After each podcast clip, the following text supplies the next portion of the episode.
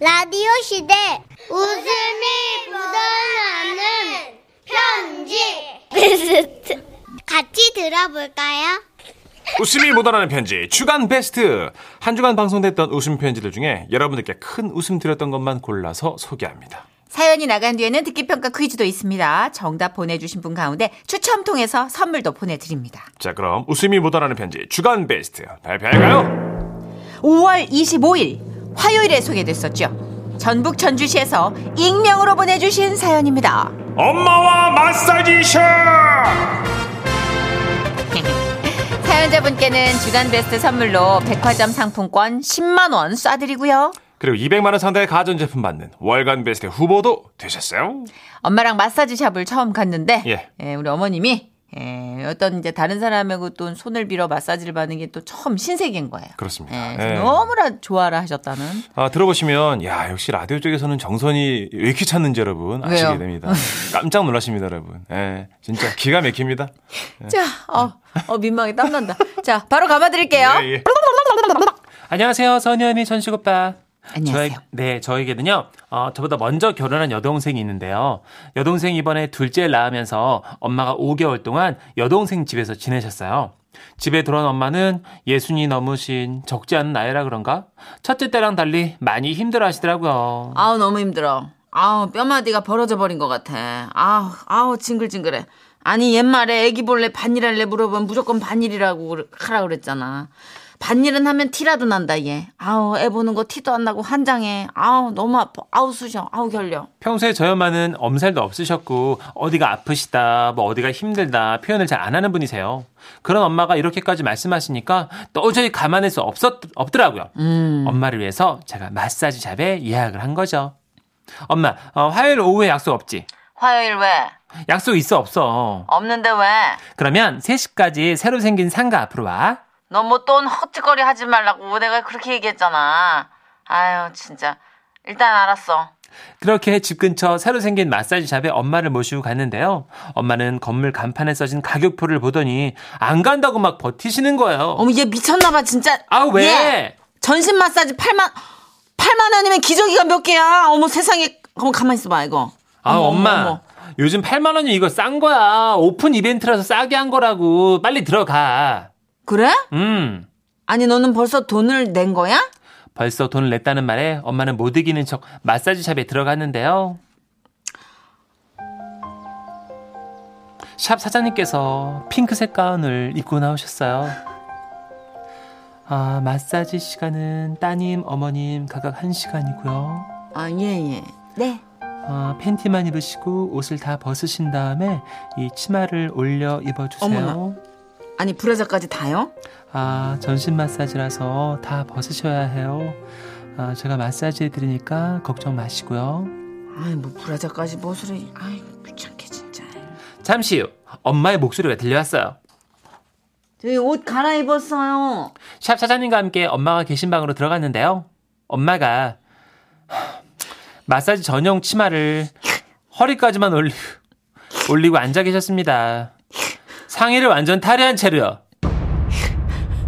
사실 그 치마는 가슴까지 올려 입는 거였거든요. 저희 엄마는 허리까지만 입었어요.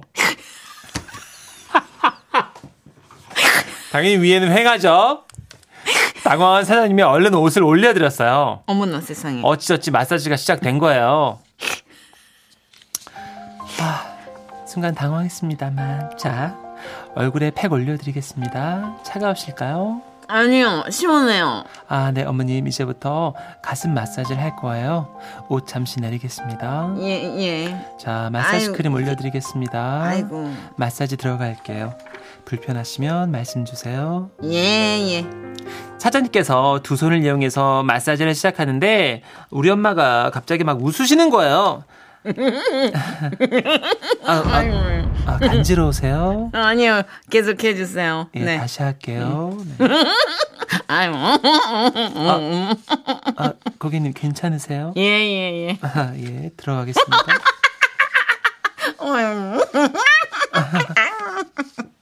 엄마는 꾹 참더니 1분도 안 돼서 또다시 웃는 거예요.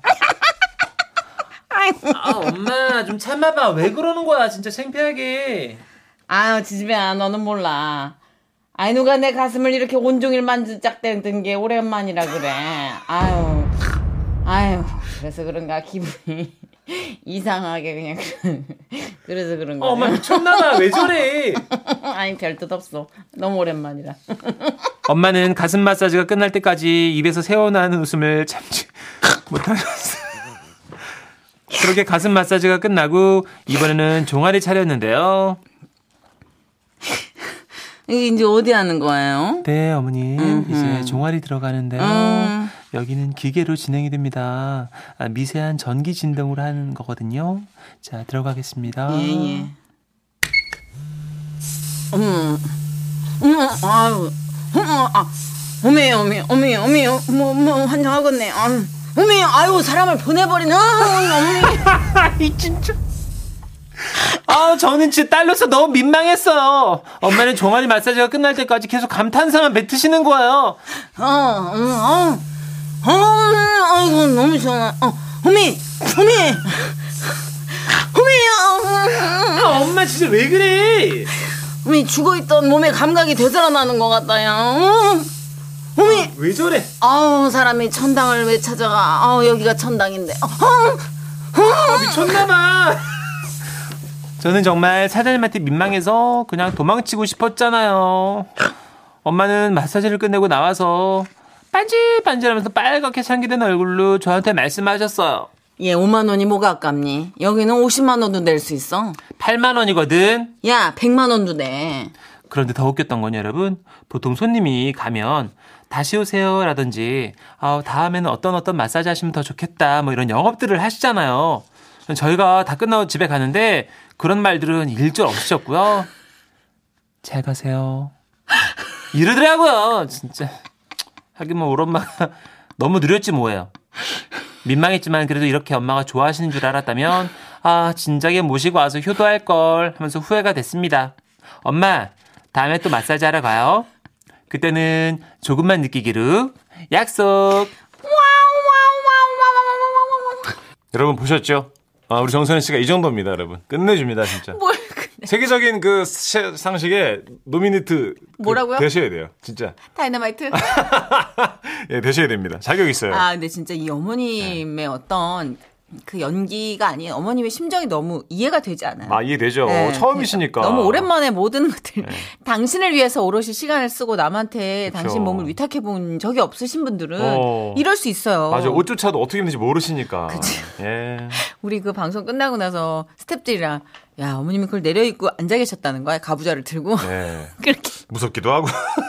아 너무 웃겨. 네. 7577님 야 이 마사지 한번 맛들리면 정말 끊기 어려워요. 어머님 마사지 세계에 입문하셨네요. 환영합니다. 환영합니다. 맞아요. 아, 아, 진짜. 이게 코로나19로 사실 그 마사지 매니아들 예, 있잖아요. 예, 예.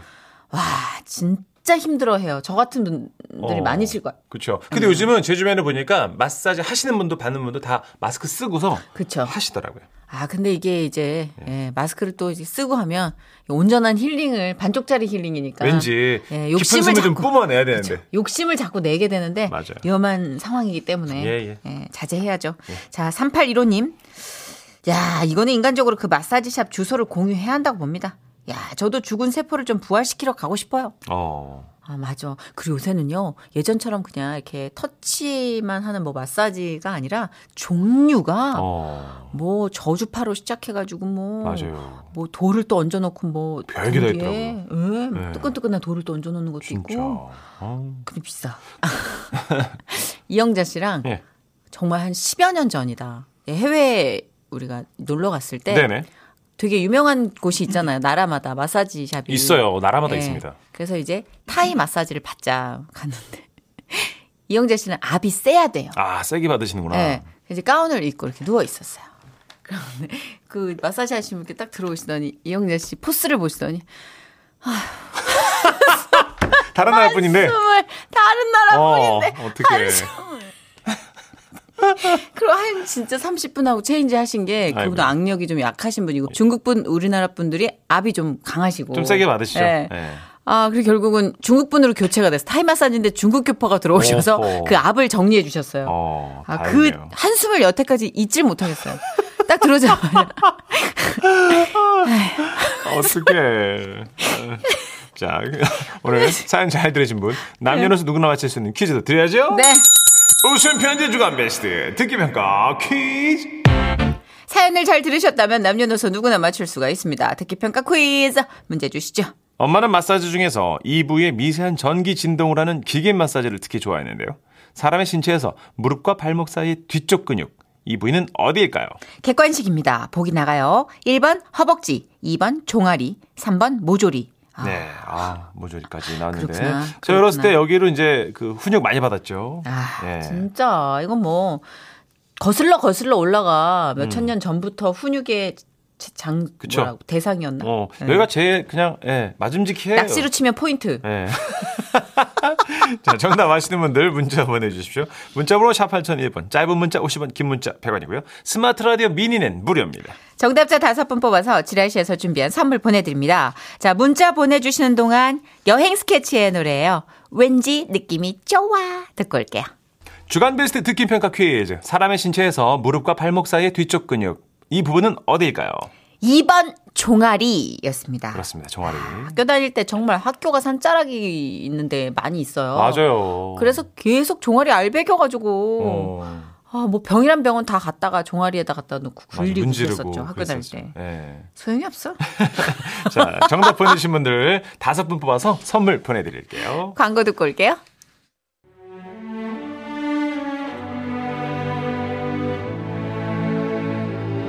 아, 꼭 살아 살아나가서 무슨 일이 있었는지 기억해 그리고 사람들에게 말해줘 영화 속 대사처럼 살아가는 동안 꼭 기억해야만 하는 우리의 역사를 이야기해 봅니다 현충일 특집 지라시 방구석 특강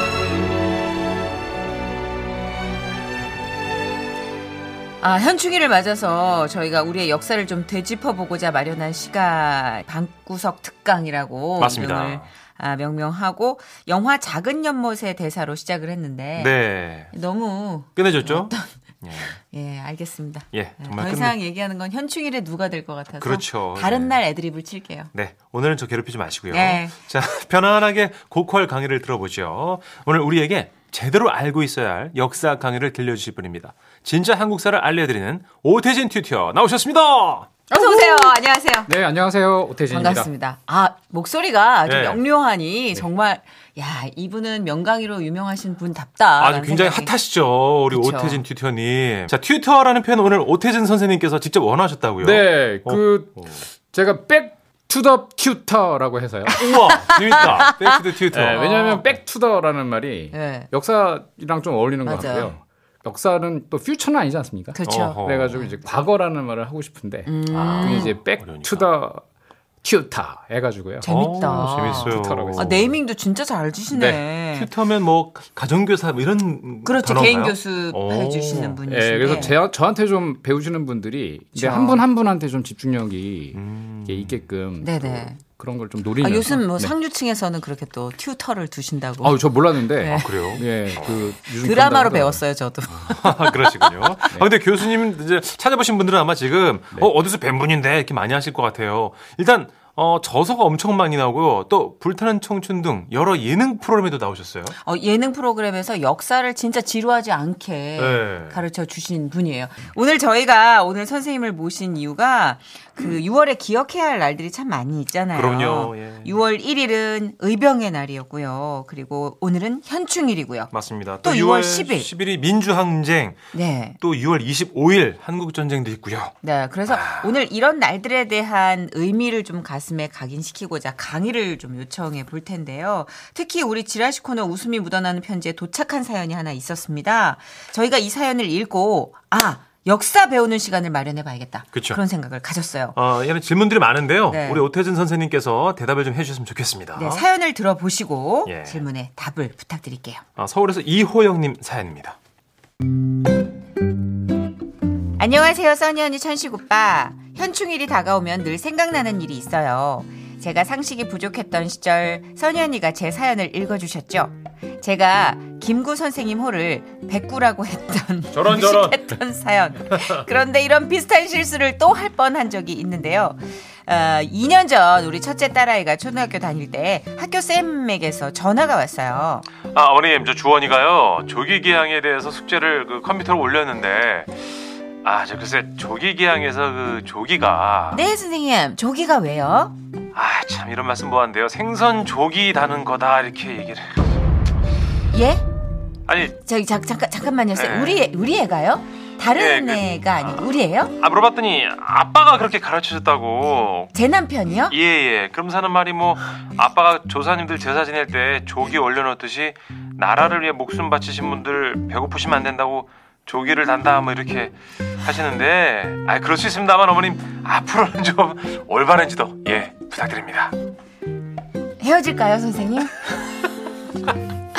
제가 그 길로 남편한테 바로 전화해서 난리 난리 쳤거든요. 남편은 장난으로 얘기한 거고 농담이니까 직접 찾아보라고 했는데 아이가 그걸 안 찾아보고 그걸 그대로 숙제로 낸 거라고 미안하다고 하더라고요. 아이고. 그래서 제가 아이를 앉혀놓고 이야기를 했습니다. 주원아, 조기 개항은 그런 뜻이 아니야. 조기 개항의 조는 어, 조기기왕의 조는 한자로 뭔데? 응 그게 응.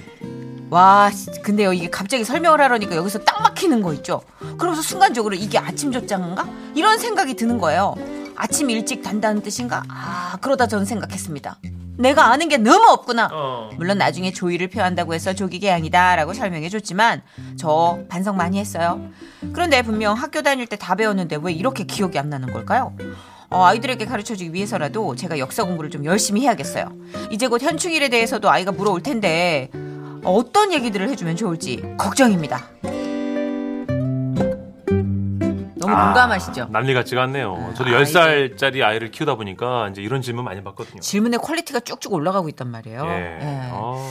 일단 어, 우리 사연을 주신 이호영님께 너무 공감 갑니다. 선물 보내드릴 거고요. 네. 예. 우리 이호영님도 궁금해하셨는데 현충일에 대해서 아이들에게 어떤 식으로 설명해주면 좋을지 좀 알려주시겠어요? 네, 일단 그 현충일 할 때 현자는 어, 이렇게 나타낸다, 드러낸다라는 뜻입니다. 아, 어떤 아. 현상할 때. 네, 그래서 어떤 그 나타내고 드러내는데 마음을 나타낸다는 뜻이고 아. 충이라고 하는 건 국가에 대한 충이죠. 음. 네. 그래서 그- 그 사실 그 충이라는 단어도 예. 중심이라고 써, 쓰게 됩니다. 아, 왜냐하면 충이라는 말을 위에서부터 쓰게 되면 맞아요. 중, 가운데 중자. 그다음에 오. 심. 어 그러네요. 가운데 그렇습니다. 어, 그래서 이게 진짜. 중심이라는 거를 세로로 배열하면은 그게 충자가 됩니다. 충이군요. 어. 이 마음에 있는 가운데 가장 코어, 아. 어, 핵심, 그게 충입니다. 아, 그거를 그럼 나타내는 그렇습니다. 날이 현충일이군요. 어. 그렇습니다. 음. 그런 충성을 나타내신 분들을 기리는 날이다. 아, 아, 이제야 이제 우리 아들한테 설명할 수 있겠네. 아, 정말. 아, 그래도 네. 또 단계별로 더 아, 있어요. 더 그래요? 설명 들어갈 수 예. 있습니다. 현충일이 언제 제정된 건지. 어, 현충일이 이제 언제냐. 사실 국사 공부하면서 제일 힘든 게 연도 외우는 건데. 맞아요. 사실 그 저는 연도 외우는 것 때문에 학생들이 싫어하는 거를 너무 오랫동안 지켜봤어요. 네. 그래서 저는 연도를 외우라고 하지 않습니다. 어, 그럼 어떻게? 그럼요. 그럼 자연스럽게 연도를 외우게끔 합니다. 어떻게요? 6월 6일이 현충일인 거는 다 알죠. 네. 네. 그러면 육자를 생각하시면 됩니다. 네. 그럼 6.25 전쟁 끝난 다음에 육자가 들어가는 연도가 몇 년이겠습니까? 6.25 전쟁 끝난 끝난 다음에요? 다음에요? 50년대에 육자가 들어가는 날은 딱 한 해밖에 없습니다. 그렇죠. 56년. 정답입니다. 56년 6월. 아, 그때 제정이 예, 됐다. 어, 그래서 오. 육자를 생각하시라고 저는 늘 얘기를 하거든요. 우와. 아. 네, 그래서 56년. 왜냐하면 50년 된 건 다 아는데요. 네. 몇 년인지 그 일자 일 단위를 애들이 항상 모릅니다. 그렇죠. 네, 어른들도 잘 모르십니다. 어. 그래서 항상 56, 6, 6입니다. 어, 아. 56, 6, 6. 예. 어허. 아, 근데 선생님 그 조기 계약은요. 음. 네. 태극기 폭만큼 내려다는 거잖아요. 네. 이게 어떤 의미가 있어서 하는 건가요?